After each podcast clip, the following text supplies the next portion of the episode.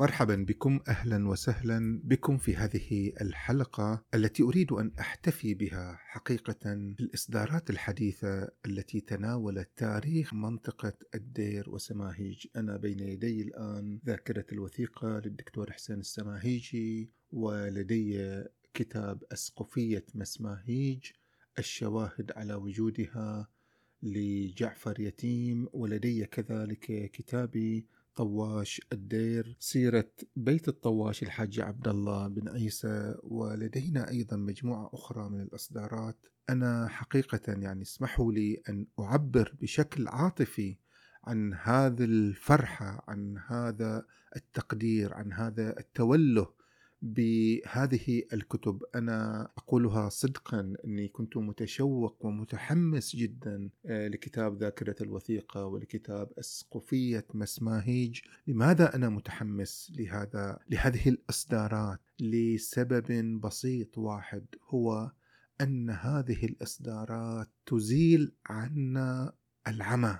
العمى أقولها العمى. الموت لأننا من غير وثائق من غير استخراج أوراق ووثائق. لا نعرف شيء عن تاريخ هذه المنطقة، لا نعرف شيئا عن الدير، لا نعرف شيئا عن سماهيج، لا نعرف شيئا عن المحرق، لا نعرف شيئا عن البحرين، يعني تاريخنا هو تاريخ هذه الوثائق، وأنا لا أتحدث هنا عن التاريخ وكأنه باب من أبواب الفخر. أو باب من أبواب الرثاء أن أتحدث عن التاريخ باعتباره نافذة من نوافذ المعرفة الوعي معرفة كيف تشكلنا كيف جئنا ما هي ذاكرتنا ما الذي حدث في هذه المنطقة ما الذي بقي ما الذي مضى ما الذي نسيناه ما الذي بقى معنا. معروف أن الثقافة يعني في إحدى تعريفاتها هي ما يبقى بعد أن ننسى كل شيء. كل شيء بعد ما تنساه هذا الذي يبقى في سلوكك في أفكارك في أرضك في جسدك في مشاعرك في يومياتك هذا هي الثقافة. الثقافة ليس شيء ليست شيئا عابرا. فنحن نحتاج إلى هذه الإصدارات. أنا أريد أن أحتفي بهذه الإصدارات بقدر ما يمكنني من تسجيلات ومن حلقات. أريد أن أستحث الناس للاحتفاء أيضا بها لأنها تاريخهم. هذه ليست تواريخ عوائل فقط. يعني كتاب ذاكرة الوثيقة هو ليس فقط تاريخ الحاج الوجيه محمد بن علي بن يوسف الجزيري ليس فقط تاريخ عائلته ليس فقط تاريخ مأتمة إنما وثائق هذا الرجل ذاكرة وثائق هذا الرجل هي تصل بنا كل بنا بنا بنا نحن نحن الذين نعيش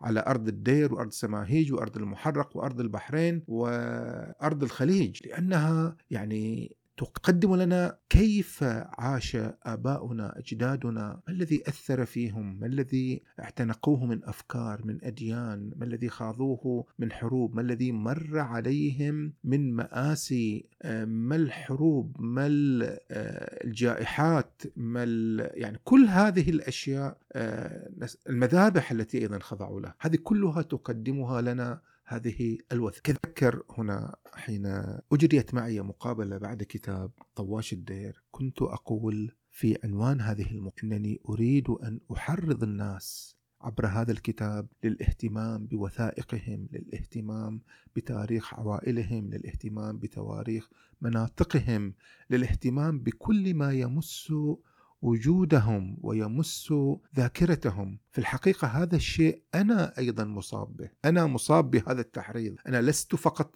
أريد أن أحرض. أنا أيضا محرض. آه، كتاب ذاكرة الوثيقة على سبيل المثال كتاب أسقفية مسماهيج أشعر أنهم حرضوني أكثر للانغماس والاندماج والبحث. كنت متشوق فعلا لهم. أنا يعني اعذروني أنني أسترسل هنا كثيرا ولكني أريد أن أوصل هذه المشاعر لأبناء خصوصا قرية الدير وأبناء سماهيج ليعطوا احتفاء أكبر بهذه الإصدارات. حقيقة هذه التواريخ تصلنا بعوائلنا تصلنا توصلنا كذلك بما اندثر بما نسيناه بما لم نحثر عليه على شاهد. سأعطيكم مثالا على ذلك. كتاب ذاكرة الوثيق. أنا حين كتبت كتاب طواش الدير ما كنت أعرف غير اسم الحاج عبد الله بن عيسى.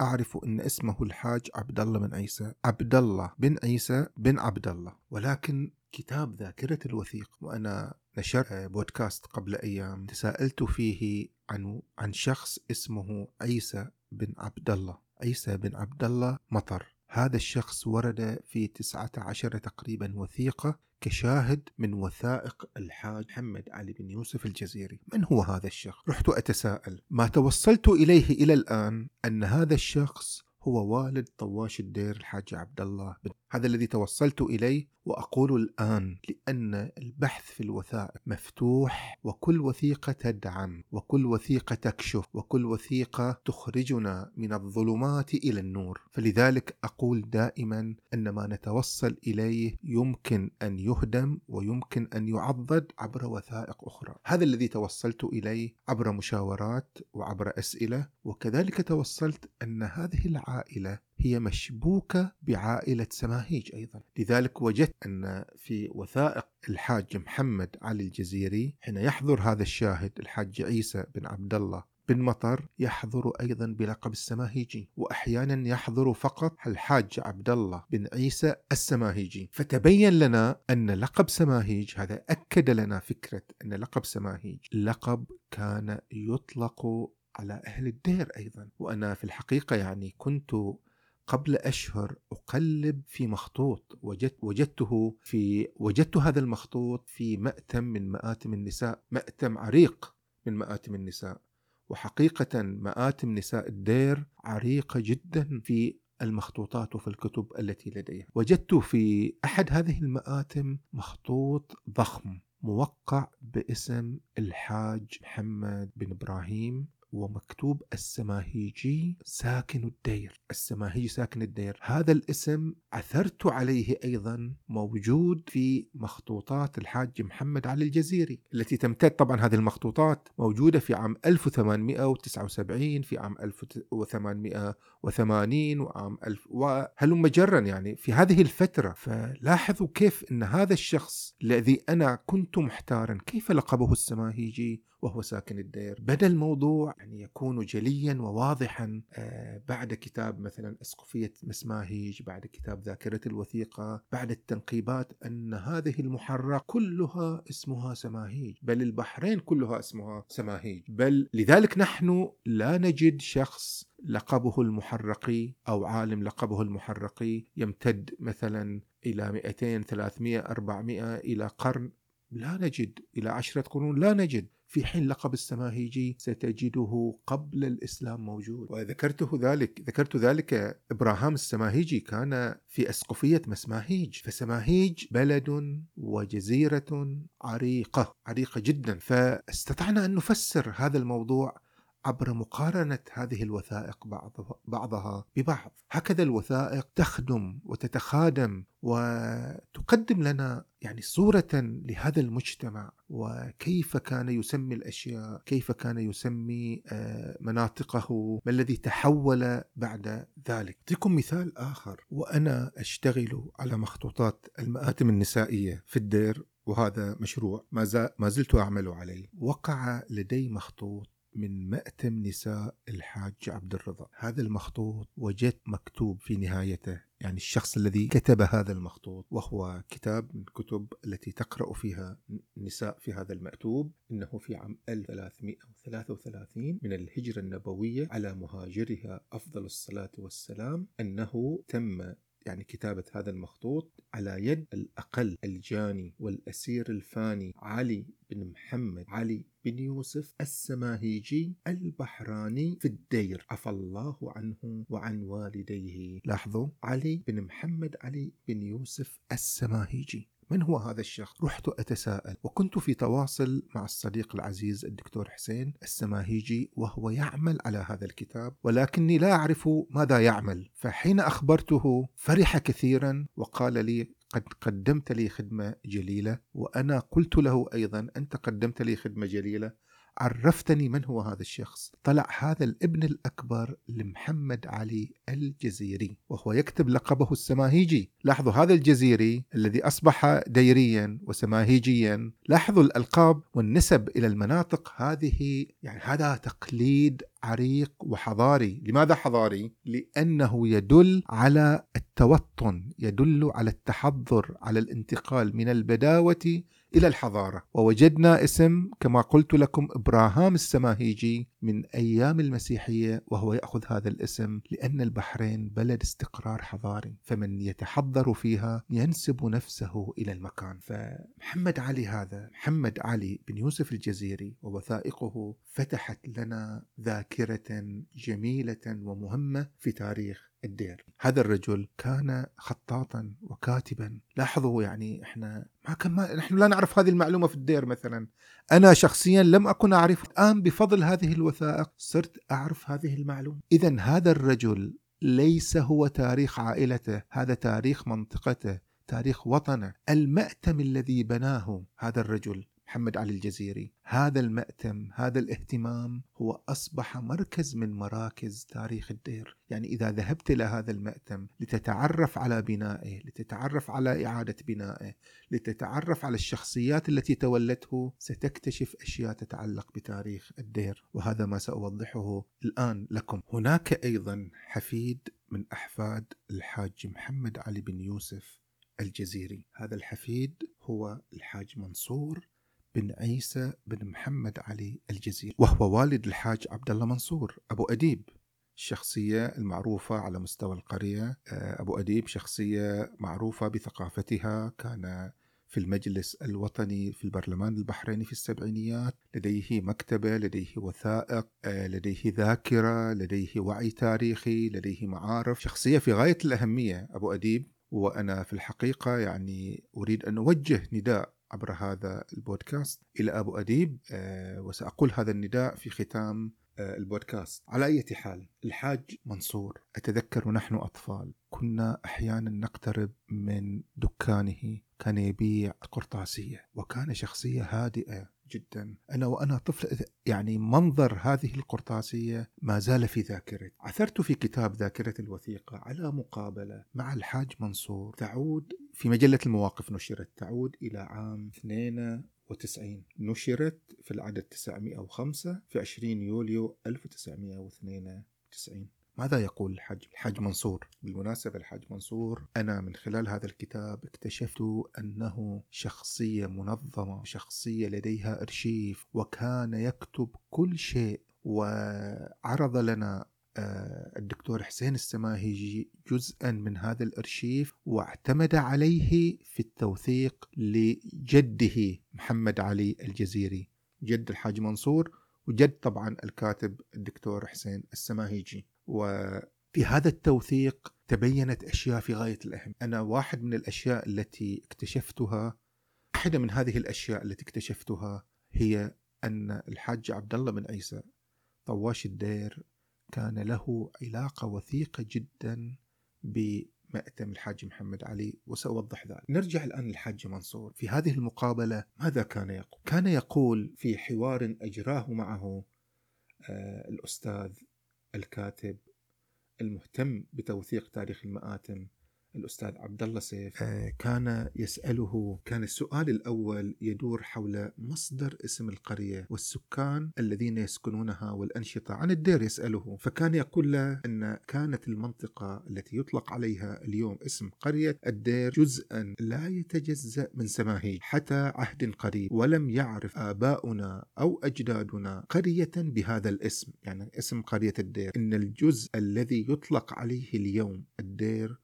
هو بداية الغرب بل بل إن أسماء السكان قبل أن تطلق على هذا الجزء كلمة الدير سكان يقول هذا الجزء كانت مصحوبة بلقب السماهيجي. وهذا كلام دقيق جدا وكان يقوله عن معرفة. وكل الوثائق اليوم اللي عندنا تؤكد هذا الموضوع. مثل فلان بن فلان السماهيجي. ولكن هذه التسمية جاءت على إثر اكتشاف بقايا صومعة قرية لأحد الرهبان أطلق عليها دير الراهب وأطلق على الحي الذي فيه فريق الراهب. كلام أنا بالنسبة إلي مهم جدا وكلام دقيق جدا والوثائق التي لدينا تؤكد كلام هذا الرجل الحاج منصور. الحاج منصور في تأريخه بيده الذي أرخ للمأتم وكتب عن القرية. وأنا يعني أدعو آه، الدكتور حسين السماهيجي لنشر هذه الوثيقة كاملة لأنها يعني تحوي معلومات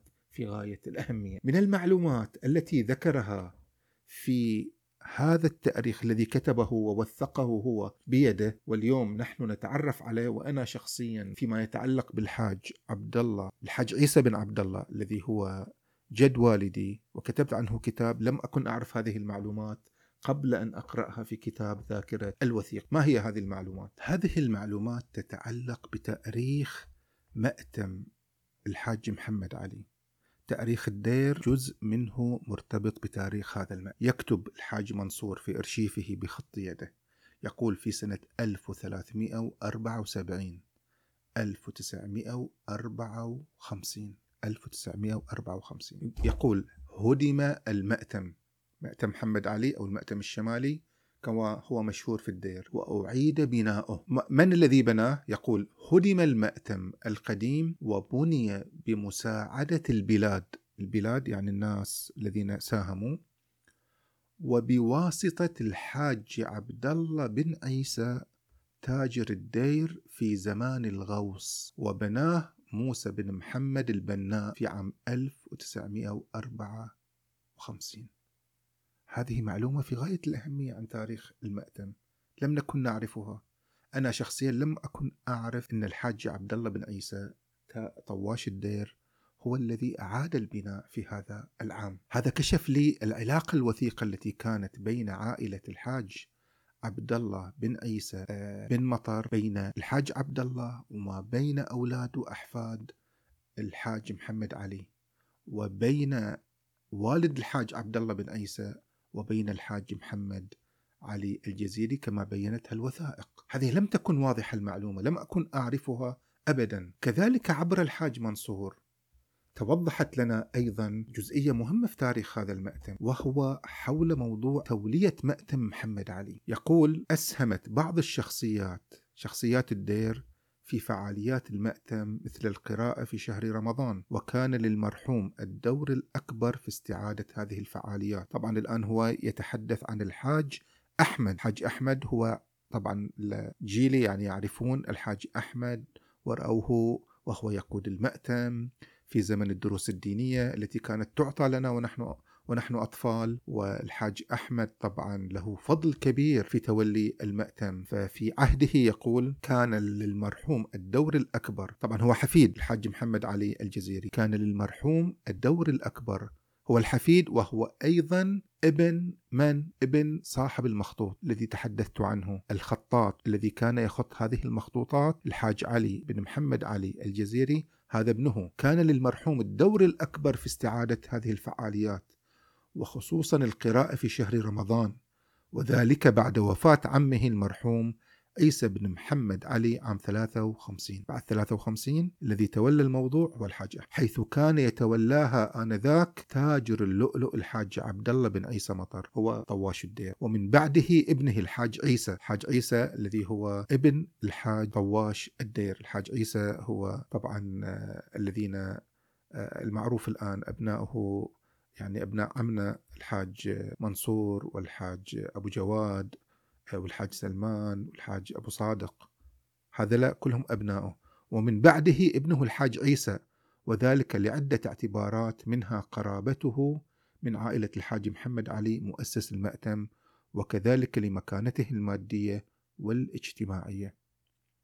فعائلة الحاج عبد الله بن عيسى أيضا تولت المأتم في الفترة التي ضعف فيها المأتم من الناحية المادية.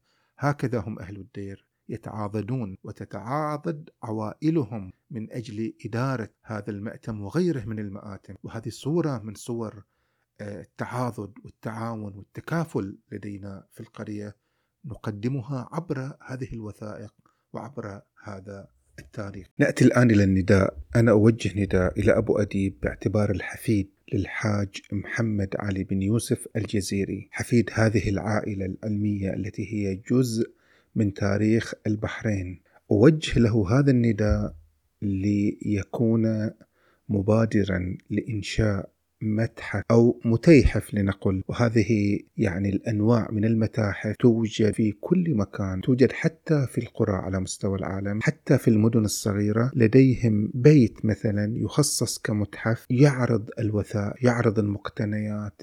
هناك يعني مشروع آه، وتصور لهذا ولكن يحتاج إلى مبادرة رجل في مقام أبو أديب. أنا لدي أمل أن يتبنى مثل هذا المشروع. وتكون نواة هذا المشروع هي وثائق الحاج ومكتبة الحاج محمد علي الجزيري. وأظن أن الحاج أبو أديب هو أفضل شخصية ممكن أن تتولى وتؤسس هذا المشروع وبذلك يقدم إلى الدير لؤلؤة أخرى تشبه اللؤلؤة التي يحفظها مخيال أهل الدير حول تلك اللؤلؤة التي كانت لها قصة مع الحاج محمد علي مع الحاج محمد علي الجزيري. الحقيقة أن وجود الحاج محمد علي الجزيري في الدير هو لؤلؤة في تاريخها ونتمنى أن هذه اللؤلؤة يكون لها متحف اليوم لوثائقها. شكرا جزيلا.